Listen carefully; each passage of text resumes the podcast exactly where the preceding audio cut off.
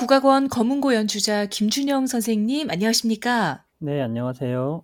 네, 곧 호주 시드니에서 뵙게 된다는 반가운 소식 들었습니다. 이 파라마타 리버사이드 극장에서 비바 코리아 한국 전통음악의 걸작이라는 공연을 앞두고 계신데요.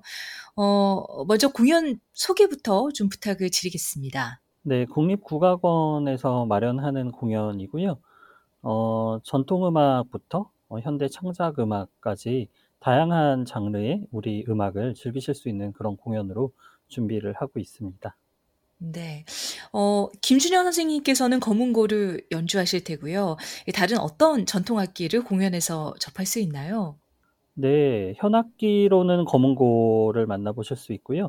관악기는 또 한국을 대표하는 대금이라는 악기를 만나보실 거고, 또 여러분들 잘 아시는 장구를 만나보실 수 있고요. 그리고 또 성악 중에서 정말 유명하고 훌륭한 장르인 판소리 공연도 준비되어 있습니다.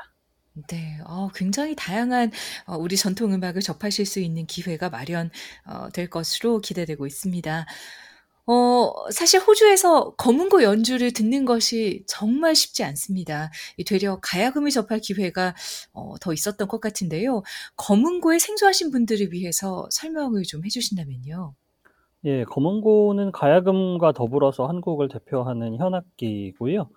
가야금이 가야의 악기에서 이제 신라로 전해져서 신라의 악기로 자리를 잡았다고 한다면, 네, 거문고는 고구려의 대표 악기라고 할 수가 있습니다. 그래서 가야금은 연주도 이제 손가락으로 튕겨서 연주를 하고, 거문고는 술대라고 하는 약간 짧은 막대기를 가지고 하는데요. 네. 음색에 있어서도 가야금은 이제 조금 남방 지방의 그런 특색답게 조금 화사하고 화려한 그런 음색을 가지고 있다고 한다면, 거문고는 북방의 그런 기상이라든지 좀 중후한 매력 같은 것을 좀 가지고 있다라고 보실 수 있을 것 같습니다. 네, 그럼 여기서 김준영 선생님께서 연주하시는 이 거문고 연주 잠깐 들어보도록 하죠. 네.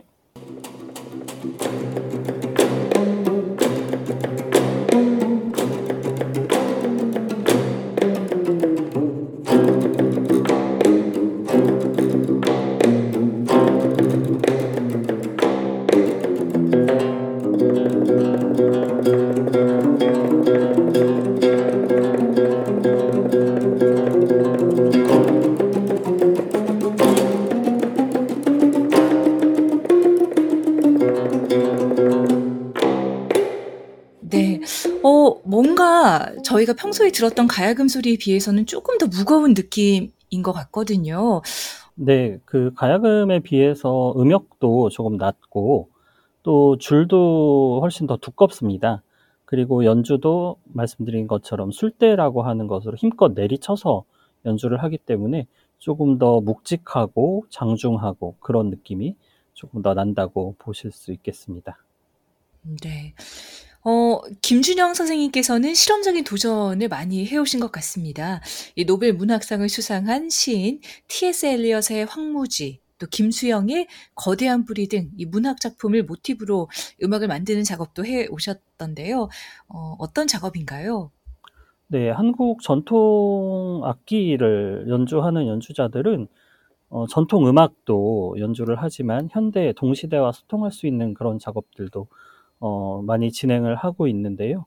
네. 저도 이 시대의 이야기 같은 것들을 거문고를 통해서 좀 해보고자 하는 작업들을 좀 진행을 했습니다. 그래서 아무래도 음악이라는 것이 좀 산문보다는 시와 조금 더 연결될 수 있는 부분들이 좀 많아서, 모더니즘을 대표하는 시인인 엘리엇의 황무지라든지, 또 한국 근대 시인 대표격인 김수영 시를 바탕으로 현대사회 혹은 이 시대에서 전통이 가져야 할 위치나 역할 같은 것, 이런 것들에 대한 고민을 좀 시와 음악과 더불어서 함께 나눌 수 있도록 그렇게 꾸며본 공연이었습니다.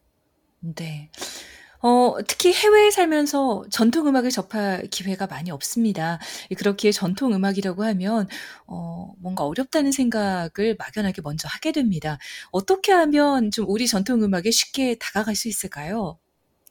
예, 최근에는 이제 전통 음악이나 전통 악기를 활용한 퓨전 형태의 그런 음악들도 많이 만들어지고 있기 때문에 그러한 음악들을 통해서 먼저 좀 친숙하게 우리 악기라든지 우리 소리에 대해서 조금 더 친숙하게 느끼시는 연습을 좀 해보시고, 그 다음에 이제 그게 좀 익숙해지면 또 전통 음악까지 이렇게 들어오시면 좋지 않을까 생각하고요.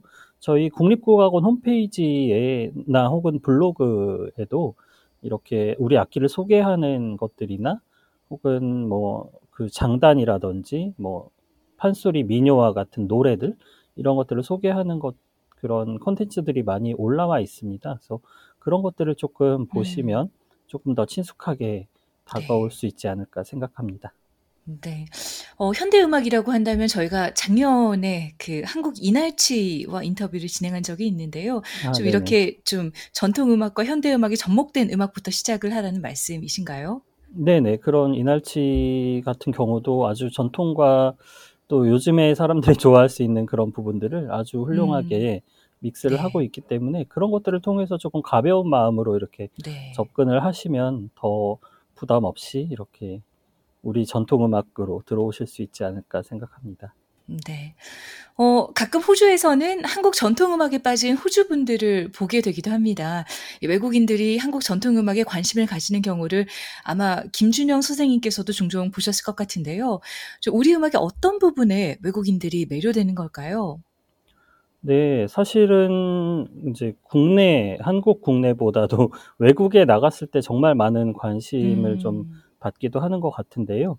네. 아마 음악이라든지 악기가 이제 표현하는 그런 방식이라든지 음악을 만들어가는 방식, 이런 것들이 기존의 이제 서양 음악이나 클래식이라고 할 수 있는 그런 음악들과 조금 다르기 때문이 아닐까 싶은데요.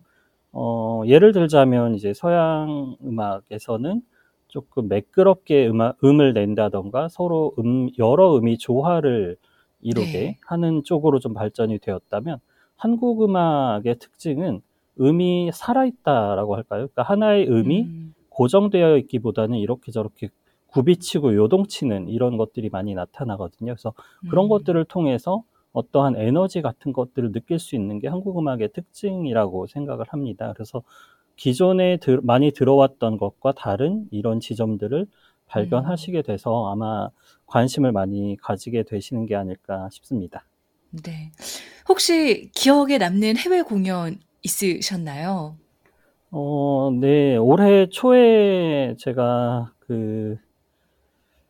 벨기에에서 한 2주 정도 머물면서 벨기에 여러 지방에서 렉처 콘서트와 이제 독주회 같은 것들을 좀 진행을 했었는데요. 네, 현지인 분들이 한국인들보다 훨씬 많이 오셨고, 굉장히 뜨거운 반응을 보여주셨고, 또 벨기에 작곡가 분도 거문고에 굉장히 매료되어서 거문고 연주곡을 많이 작곡을 하셨어요. 그래서 제가 가서 그분의 곡도 연주를 하고, 그러면서 거문고 곡을 외국 분이 작곡을 하셨다고요? 네네, 외국 작곡가들이 한국 악기에 관심을 갖는 경우가 요즘에 많이 있습니다. 그래서 그러한 곡들도 좀 연주를 하고, 그 곡에 있는 장구 파트를 벨기에 사람이 벨기에 타악 연주자가 또 직접 연주를 해서 저와 같이 이렇게 연주를 하기도 하고 했었는데요. 이렇게 한국 음악이 조금 그런 유럽이나 이런 쪽으로도 많이 퍼져나가서 이렇게 같이 작업도 이루어지고 하는 그런 부분들이 굉장히 인상적으로 저에게 남아 있습니다. 네. 끝으로 이번 공연 기대하시는 분들께 좀 당부하고 싶으신 말씀이 있으시다면 나눠주시죠.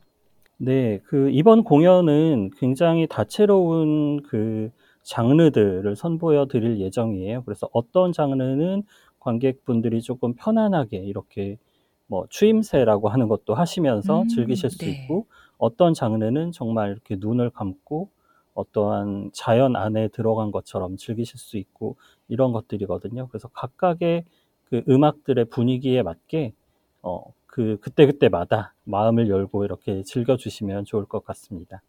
네. 호주에서 정말 오랜만에 진행되는 전통 공연이기 때문에 좀 아이들과 같이 공연을 관람하고 싶으신 분들도 있으실 텐데요. 어떤가요? 우리 아이들이 보기에도 괜찮을까요? 네. 그 굉장히 정적인 음악도 있지만 또 네.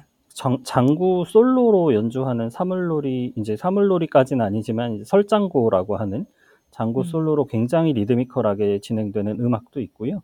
네. 또 판소리 같은 경우에는 그 스토리를 담고 있기 때문에 아이들이 네. 또 따라가기에도 충분히 재미있게 즐길 수 있을 것 같습니다. 네, 알겠습니다. 네, 오늘 1월 21일 파라마타 리버사이드 극장에서 열리는 국립국악원의 비바 코리아 한국 전통음악의 걸작 공연에 참여하는 국립국악원 김준영 거문고 연주가와 함께했습니다.